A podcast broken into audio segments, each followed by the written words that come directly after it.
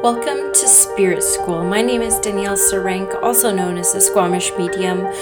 I am the host of your Spirit School, where I will share all the lessons and learnings that I have uncovered through my intuitive development and mediumship development journey. I am a professional psychic and medium, an intuitive teacher and mentor, and I look forward to walking alongside you on this journey. Welcome back to Spirit School. Man, I feel like it's been a while. It's been two weeks because I was in end of life doula training last week. And that's what this podcast episode is about. Um, just kind of going through this exciting emerging field in the palliative care system um, around end of life doulas. Now, of course, this is not new. Um, I'm sure that there has been end of life doulas in some capacity in most cultures before you know we kind of industrialized the hospital system and people stopped dying at home and started um, you know doing their end of life in the hospital system i'll get into a little bit more of that later but I really wanted to talk about this and the journey that I took through this training because I think that this is a field that so many people would be amazing at.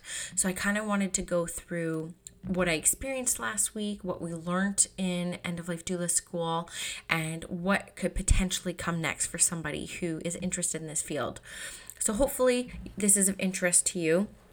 Um, I'm sure it will be. And just so you know, too, I never prepare my podcast. I didn't even prepare for this one, but I am going to read some of my notes because I took, I think, literally, like you'll hear the pages flipping. I took 49 pages of notes. I was so interested in this topic. So I just kind of want to go back a little bit. So, three years ago, I first heard the term of death doula and I was intrigued. I feel like I was literally called to learn more about this. And I started researching it years ago and I was extremely interested in it, but never took action because I had just had my second child. I had just launched, I was about almost a year into my Squamish medium business, um, and things were really picking up then. Back then, I was booking like 18 months out, like it was insane, but I was also like $20, so that would probably explain why. But, um, yeah, I didn't have a whole lot of um, interest to look too much into it, but I did follow a few people on YouTube and Instagram and was very curious about it. Fast forward a few years, there's a college here in Vancouver called Douglas College that started doing a death doula certification program. And it was very legitimized because it was through an actual college. And I looked into the program a year and a half ago, again, when it came up but the structure of it it was about a 300 kilometer round trip and it was over the course of three weekends and as a mom of two who works full time plus has a practice, that's not a feasible structure for me to get that certification. Fast forward to four months ago, my work, the First Nations Health Authority, announced that they had participated in creating the cultural sensitivity portions of the end of life doula. And back then they were calling it from death doula to end of life doula training. So this was like, you know, four times over three years that Spirit had brought to my awareness um, this end of life doula work. So I still looked it up. It still didn't work on my schedule. I didn't want to spend that much time away from my children. But fast, um, I went home that night and I told my husband, who's not always incredibly supportive of me doing all this extracurricular stuff, but I told him, I said, Nick, I, I need to do this. This is something I need to do. And he said, okay, let's look it up. Let's see what we can do about this. And we went onto the website and we were going to look up when I could register um, to prepare for him to solo parent for three weekends in a month. And lo and behold, no joke, that day they announced a week long immersion part of that program in Squamish, where I live. Like, I almost died. I signed up for the course right away. I'm like, if this isn't a sign, then I have no idea what a sign is. And I was very lucky to get in because they only took 16 students and it filled up almost right away. And there was a lot of people in my town who wanted to take it. And I think there's only about three of us that ended up getting in. And so that is how I initially became interested in this field. Now, you know, I'm always super straight with you guys. I'm always vulnerable and honest. So I'll be vulnerable and honest to let you know that I had very arrogant and very um, egotistical notions behind what I, as a medium, could do in the service world of end of life doula care. Some of my early thoughts around this was well, if a medium could end up doing end of life doula care and we talk to people who know that they're going to die, maybe, just maybe, providing them evidence that life continues will then dissipate some of that fear of their transition home. Or maybe, just maybe, people want to have deep spiritual conversations near the end, and I'm able to provide them with some of my spiritual insights and my spiritual um, thoughts and experiences. This is literally what I thought four months ago before I registered for the course. And looking back, that's a very naive and very egotistical way of thinking about this work after what I know now. Now, we had some mandatory reading we needed to do. I got to tell you, the best book I read, though I did listen to an Audible, which is not cheating, um, was Caring for the Dying. I don't know the name of the title yet, but I'll put it in the show notes. It was completely transformational and eye opening for me on what this work actually is. And so I will tell you what my definition of end of life doula is as a role now that I've come out of the other end of this training. And that's really, you know, somebody who advocates and empowers the families and those who are diagnosed with terminal illnesses um, through choices and opportunities um, and resources available for people and their families when they are facing end of life care. And again, this is palliative care for people who are still, you know, trying to find a cure for their illnesses. And this also goes back into hospice, where we go from cure to comfort and just really being with the person who is facing their end of life. And so, what I found through this wonderful teacher, her website is endwell.ca. You have to look her up. Her name is Tracy, and she is likely one of the most beautiful souls I have ever encountered. And she is coming on the podcast in January to talk more about this field.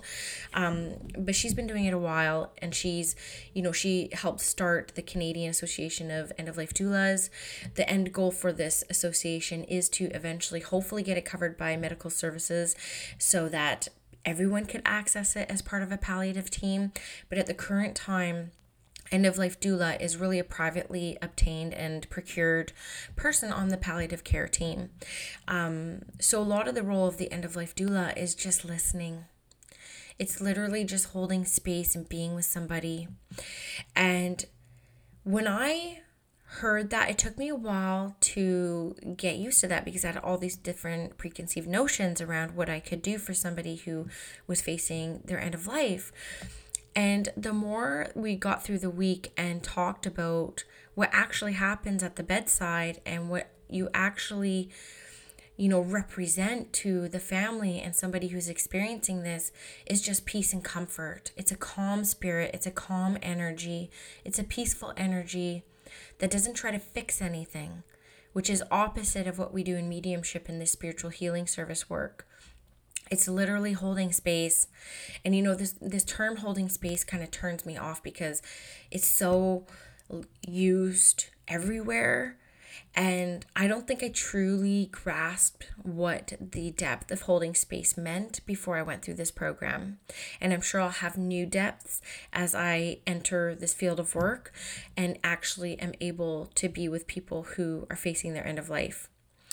So, other roles that the end of life doula have are advocating for the dead and dying. So we learned about advanced care planning, which is a BC, I believe, specific um, legal document that end of life doulas can walk through anybody, even if you're facing a terminal illness or not, that really sets in stone in legal matters how you want to die.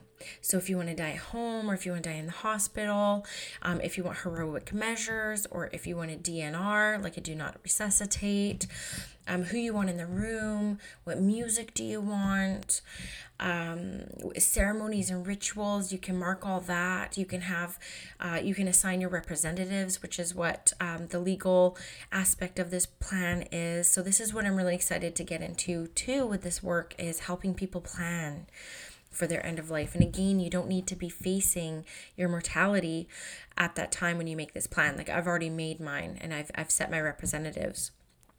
So that's how we can kind of like help advocate because we can obtain those plans and make sure that the healthcare teams, whether you are in a hospital setting or hospice setting or at home, understand and honor the wishes that you set out into place. You're a resource person, so you're somebody in the community who knows um, the funeral services, the the after death process, um, the options available for bereavement and grief support. Um, so we're really kind of like a leading resource person in this area of death and dying and, and grieving support afterwards. We're respite for caregivers. So the teacher that we had said that most of her requests for um, end of life sitting and vigil work was during work hours, which is actually funny enough the only time that she was able to do it because people still had to continue working. Um, and they could be with their loved ones in the evening and after work, but she they needed somebody there for a few hours. Um, an objective and neutral presence, modeling good communication and boundaries, sometimes can offer counsel, but it's more in an empowering way for families. So it's using open ended questions. It's like truly like coaching. So you're not trying to fix things, you're not trying to impart your own wisdom on anyone. You're allowing people to come to their own resolutions and their own epiphanies through this process. You educate and you're just a comforting presence. So, these are some of the roles of the end of life doula one of the most powerful words I, I heard so many beautiful quotes and so many powerful aha moments through this whole week but one of the ones that really stuck with me was life affirming. So having a end of life doula and going through your advanced care plan is really life affirming and that was such a huge word for me because you know in truth we don't live like we're dying and we might not be dying but all of us None of us are making it out of here. and what I found throughout the week was I really play it safe. I really prioritize my passions over my family. And when we went through this exercise of dying ourselves, and I won't go through the whole exercise, but it was completely fundamentally life changing for me and the other 15 people that I sat in this classroom with it really put my life into perspective in a way that I had never had it. And I tell you, I had a near death experience in 2016, and this exercise that they put us through um, was more powerful and life affirming than even that experience. So I'm looking forward to actually doing this exercise with people. I might be doing it in my development circle. We will see. But um yeah, life affirming. Just living like you know you're not going to live forever and what does that look like for you? I know what it looks like for me now. So that was very interesting for me. The other thing I really wanted to talk about was when we did our introductions on the roundtable on what we were doing here, we had all been called to this course, we had all been called to this practice, but we all came from different walks of life. I was the only medium, but I know actually a lot of my medium friends are getting this calling. We had a university professor, we had somebody who was a surfer and worked at a surfing retreat. We had a doctor, a nurse, uh, a health food store owner, we had a carpenter that had been injured, so he wasn't able to do his carpentry work anymore. We did have some people who were had worked in hospice care before, elderly care. Um, we even had a bartender. It was a huge variety of beautiful souls, and the way that we sat in this week long, like deep immersion, we were in a classroom together for a whole week, sharing and crying and laughing. I gotta tell you, there, there's not much like this setting. I'm actually gonna do a retreat next year. I decided after doing this because, you know, there's nothing like this like immersion of just like connecting. You know, I do these classes every other week or once a month, and we do connect, but there's something different about this like retreat kind of format. So, mark my words, I'm going to be doing something next year around that for sure. So I also just wanted to get into what end of life doulas do not do, what we're not legally allowed to do, and we actually do need really expensive sh- insurance when you're a certified uh, end of life doula. You do need to get some insurance, but end of life doulas do not feed or give beverages to the dying, including ice chips, because obviously that's a hazard. We're not allowed to adjust um, people you have to have a nurse do it or a family member because of liabilities. You cannot give medical advice. You cannot get involved in the family drama in any way. You can't discourage people on their process that they've chosen. You cannot give medications, not even a vitamin. You cannot breach confidentiality. You cannot act unethically you can't make physical adjustments um, and you can't make assumptions, which I found quite interesting. So, what's interesting about this too is that if you're a volunteer, like you're a volunteer at a hospice, you are actually able to do these things. But if you are a certified end of life doula, you're not allowed to because of the liabilities. We learned the difference between palliative care and hospice care. So, palliative still being that cure and comfort, whereas hospice is more just comfort. It's like those end of days. You're not quite in active dying, which is when the vigil process would start, but it's where you go, um, you know, to get that comfort care. We learned a lot about sympathy versus empathy, which I found amazing. There's a ton of videos we watched. So, of course, Brene Brown is a big, like, speaker and researcher on empathy. Um, very eye opening. So we had to learn because we're all fixers, people who are drawn to the healing arts.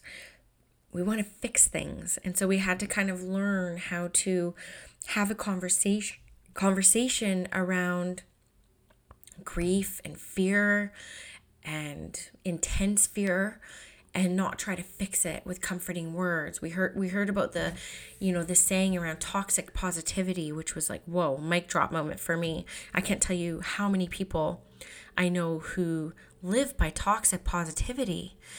So it's like, you know, somebody's dying and you say to somebody, oh, they're going to a better place. Right? That's not helpful. It's not helpful. So one of the biggest takeaways I learned from that when you're talking to somebody is around saying things like, you know, I, I, I don't know what to say, but I'm so glad that you told me. It's really just witnessing and bearing witness to somebody's experience and somebody's feelings and emotions without feeling the need to fix it. And even the energy behind that, it's so comforting. It takes a lot of pressure off of that. Um, we we learned interesting enough about um, medical assistant in dying. It's called MAID. So this um, I don't know what they used to call it, but as end of life doulas, we're not allowed to bring it up to anybody. But if somebody brings it up to us, then we can talk to them about the process. But we had a guest speaker come in who only deals with MAID deaths. And an interesting stat around this that I found very fascinating was you know, only a certain amount of people are eligible for it. Like you have to apply for it, and then there's a 10 day waiting period where you need to, you know, really think about it and consider it and then you are approved it and you are allowed to fill out the prescription and a doctor would then administer it. But about 80% of people who approved it and were handed that prescription actually never needed it. There was something about the empowerment and the ability to choose because you lose choices when you're in that palliative and hospice care. Your choices go away. So, having that MAID, having that end of life option in your back pocket was so empowering to people. It actually carried them through to their passing in an empowered way. And I found that to be quite beautiful, actually. Um, so going through here, you know, we talk about death culture. You know, we're we look at about 100 years ago and a lot of people were dying at home in their communities. And then the hospital system was really kind of like industrialized and the hospital setting is not really the optimal place to give birth or to die. You know doctors are busy. I was actually surprised at the stats of how little doctors have seen people die because they're not there right? It's usually the nurses and the families that are there taking care of the people. And you know people don't want to pass with like noisy machines around them and hooked up to hooked up to different machines.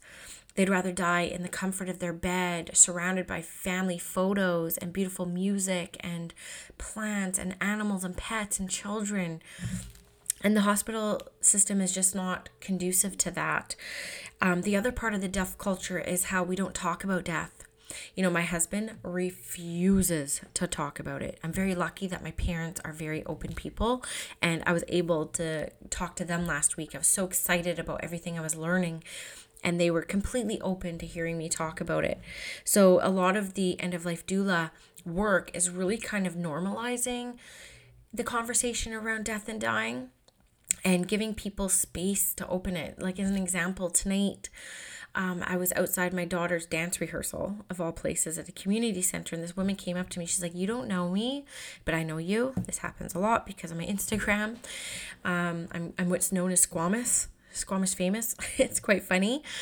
But um, she's like, you know, I know you went through your end of life doula program last week because I watched your stories on Instagram, and I just want you to know that I'm in this kind of line of work too. And we ended up having this energizing conversation for over half an hour on death and dying, and people around us were looking at us.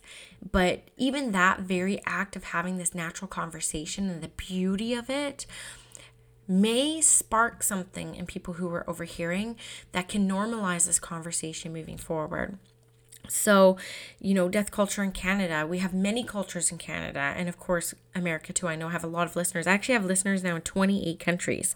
So, this might resonate with you where you are. I'm talking from a purely Canadian lens, but you know, we don't talk about death. It's something you don't talk about. It's like sex, it's like taboo. And it's literally one of the most natural things that we do in life is die. So that's one of the the real things too that we talk about. I learned that the number one fear of dying is pain. Um so I also learned that end of life pain control is very well done now. I also learned that because we studied a lot of the near death experience stats and people who died and came back. You know, Anita Moorjani is one of those most famous ones. But people who died and came back during the parts of their death process that looked the most painful and excruciating for the loved ones to witness, they said they didn't feel anything at all. They actually felt a state of euphoria. So that to me was kind of like them fully kind of transitioning to the other side. Um, and so that was really comforting to me. So they talked about this total pain theory around, you know, it's emotional, it's spiritual, it's mental, it's physical, it's a uh, total pain. So that was kind of like eye opening as well. Um, what else do I want to talk about here from this course? We talked about you know, holding space and how to kind of prepare yourself and take care of yourself as an end of life doula. And this also can be helpful for anybody who has, is, or will be taking care of their loved ones who's dying. And it's really around, you know, being present and understanding that we're aiming for purification, not perfection. There's no perfect way to die, and there's no perfect way to take care of somebody who is in their transition. So it's really around just coming with really pure intentions. It's about, you know, before you enter that room, before you enter that space, you take a few breaths, you sit outside, you remove your shoes, you set your pure intention, and you calm your energy before you enter that space because we're busybodies when we're living and when people are facing their mortality uh, you know, it's not good to go around them all buzzing and super high energy and a little bit strung out, if I could use that word. So it's really important to slow down and center yourself, um, really connecting to your heart. We talked about elemental breath work, where we talk about breathing in the fire, earth, air, water as like a really good tool to kind of like center yourself and ground yourself before you enter this work. We talked a lot about self compassion you know, really understanding that we're truly humans and we're not perfect. Uh, there's a website called selfcompassion.org that has like a lot of tools around that. And you know, there's different ways that we can approach people who are dying to get them to open up about their process. Again, without fixing it, like asking, like, is there anything causing your anxiety or pain right now? Or what brought you joy today? How is your day? How can I serve you today? And it's really asking these open ended questions and allowing people to express their fears and their pain. And really, again, not using toxic positivity or trying to dismiss it in any way. Um, not being a one upper. It was really funny doing this exercise where we each had our own role. I was actually the empathizer, which was awesome, but we had like a one upper.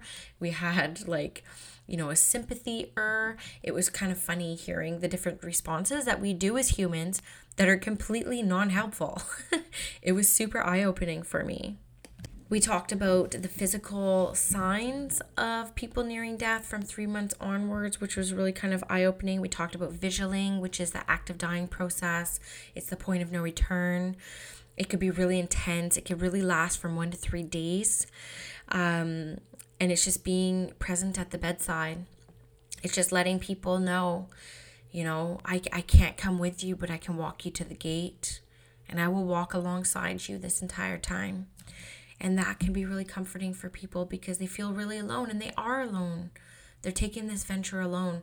But of course, we know you're listening to this podcast that most definitely there's loved ones who come and gather them. I, I hear a theory from Mavis Patil about six weeks out.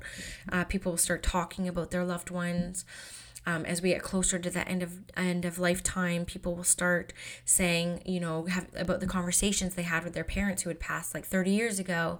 Um, there's that phenomenon that happens, people reaching out from the bedside. A lot of people talk about their mothers around this time. So, this is the kind of stuff that may happen during the vigiling.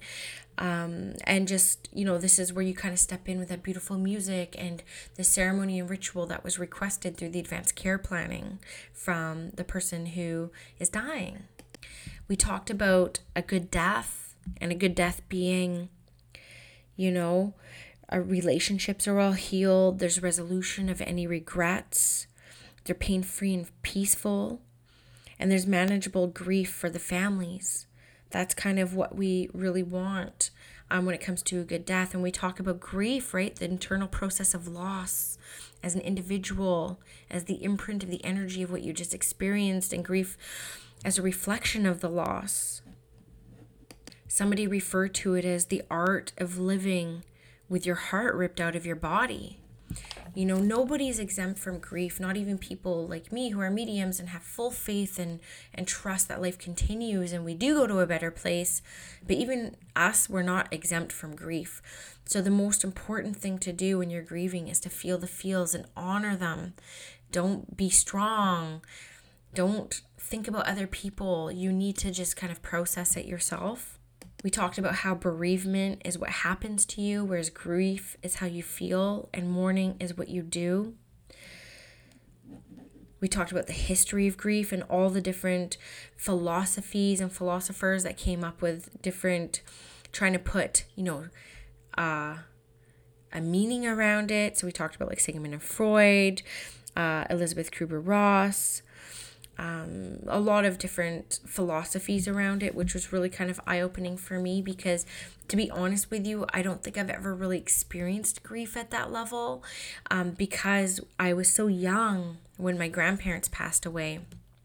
So it's not something that I had been really experiencing myself and this is really one of the reasons why I wanted to take this course was because I work with so many grieving people and this is one of the few things that comes up in my readings that I can't really relate to. I don't have any references for it. So that was another uh, reason why I want to take this course. So, we also talked about some coping mechanisms for grief. So, hopefully, this helps people who are out there, like, you know, reaching out to others, fresh air, a ritual, planning ahead. So, like a trip or something. Art, art therapy is huge being patient with yourself, knowing your triggers, eating well, sleeping, and uh, resting. we talked a, lot about little grievers, you know, children, because we sent we seem to want to like really protect children, but the best way to help children cope with loss is being as direct and as honest as possible, not using like euphemisms, I think that's what you call it, not, you know, saying like, oh, you know, they went on a little trip because children are like, oh, when are they coming back? It's being really real and telling children, well, they died, they're not coming back you know, but you can talk about doing legacy work with children who are grieving. You know, this is turning a t shirt into a stuffed animal. This is making a little pillow for them with a photo of their loved one that, that had died on it. It's like you know creating something out of the ashes for the child to to hold on to to kind of like finalize that process with them. And we've learned in this course that that's one of the healthiest ways to have children grieve. Um, again it's not lying to them and it's not trying to you know make light or not even make light but fluff the situation as being as direct and honest as as possible now, also, one of the most fascinating things that we talked about, we actually had a funeral director come and speak to us for a couple hours in the class. And, you know, what happens to the body after you die? Like, I always felt like I wanted to be cremated. Like, I definitely don't want to be buried, but I want to be cremated and I want my ashes to be turned into a crystal. That's my ultimate dream, and that's actually in my will. So, what I found incredibly fascinating was how environmentally unfriendly our current um, recomposting i'll use that word recomposting of of bodies is. So burying somebody is very you know you're buying a plot of land in perpetuity. And then there's also like cement at the bottom and the body if it's full with um you know the embalmment chemicals. Um you know a lot of the um, caskets are not, you know, compostable. Um, and then we talk about cremation, and the cremation of one body actually is the equivalent in CO2 to driving a car almost 8,000 kilometers. Like that to me was shocking. But there's a lot of new technology coming out now on how to, you know, handle a body after death. And in BC, in Canada, there's four provinces that use a water process and it's very environmentally friendly. It's like carbon neutral. And at the end of the water process around the body, now I'm not a scientist and I just learned this stuff, so I'm not an expert, but all you're left with is bones. And those bones you can have cremated, and that's way more earth friendly. Or you can even ask for them apparently if you want or you can donate them um, there's a lot of different things that you can do you can also donate your body to different universities and researchers which i'm actually kind of leaning towards now to be honest with you there are also green burial sites in BC. I think there's only two, and one of them is in a town that you have to live there and be born there to be buried there, but it's completely green. Um, I won't get into all the details because it's pretty morbid, but it's like pretty much a park. There's not even headstones there. It's completely green. Um, there's also something that I found incredibly interesting, which is there's an organization in Seattle called, I think it's called the Death and it's called the Urban Death Project and it's all around recomposition. So it's it's actually been approved down in Seattle. So it's a space that's like part national park and it's part crematorium, but you're you're you're cremated or buried in a very environmentally non-carbon carbon neutral way.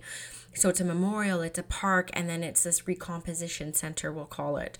Um, and so I'm hoping that this becomes somewhat the norm for people. And again, of course, there's going to be religious beliefs um, that will counterbalance this, and that's perfectly fine and respectable. I'm not trying to convince anybody out of what they already want to do, but I found it a fascinating part of the program that there's this new technology and this new way of doing things that's coming because we are obviously a lot more earth friendly now and earth conscious. Um, now, because the podcast is getting quite long, I'm just going to kind of speed this up. But we kind of went through you know, boundaries as a doula around working with the families, different boundaries of not overgiving or overcommitting. I was actually surprised to learn a few things. I was surprised to learn that end of life doulas really only sit with the dying maybe three hours a day um, because it's a lot of energy. You can imagine the energy it takes to even just sit and be with somebody in the state. I imagine it would be quite beautiful as well. Now, it's a little bit like the Wild West because the end of life doula profession is very new, like years. So, if this is something you're really interested in getting in, you're kind of on the cutting edge of this. Um, so, people charge anywhere from $35 to $60 an hour to do this work. Um, when we talk about advanced care planning, it's usually around $100 to do that, and it's like two sessions for about 90 minutes in total.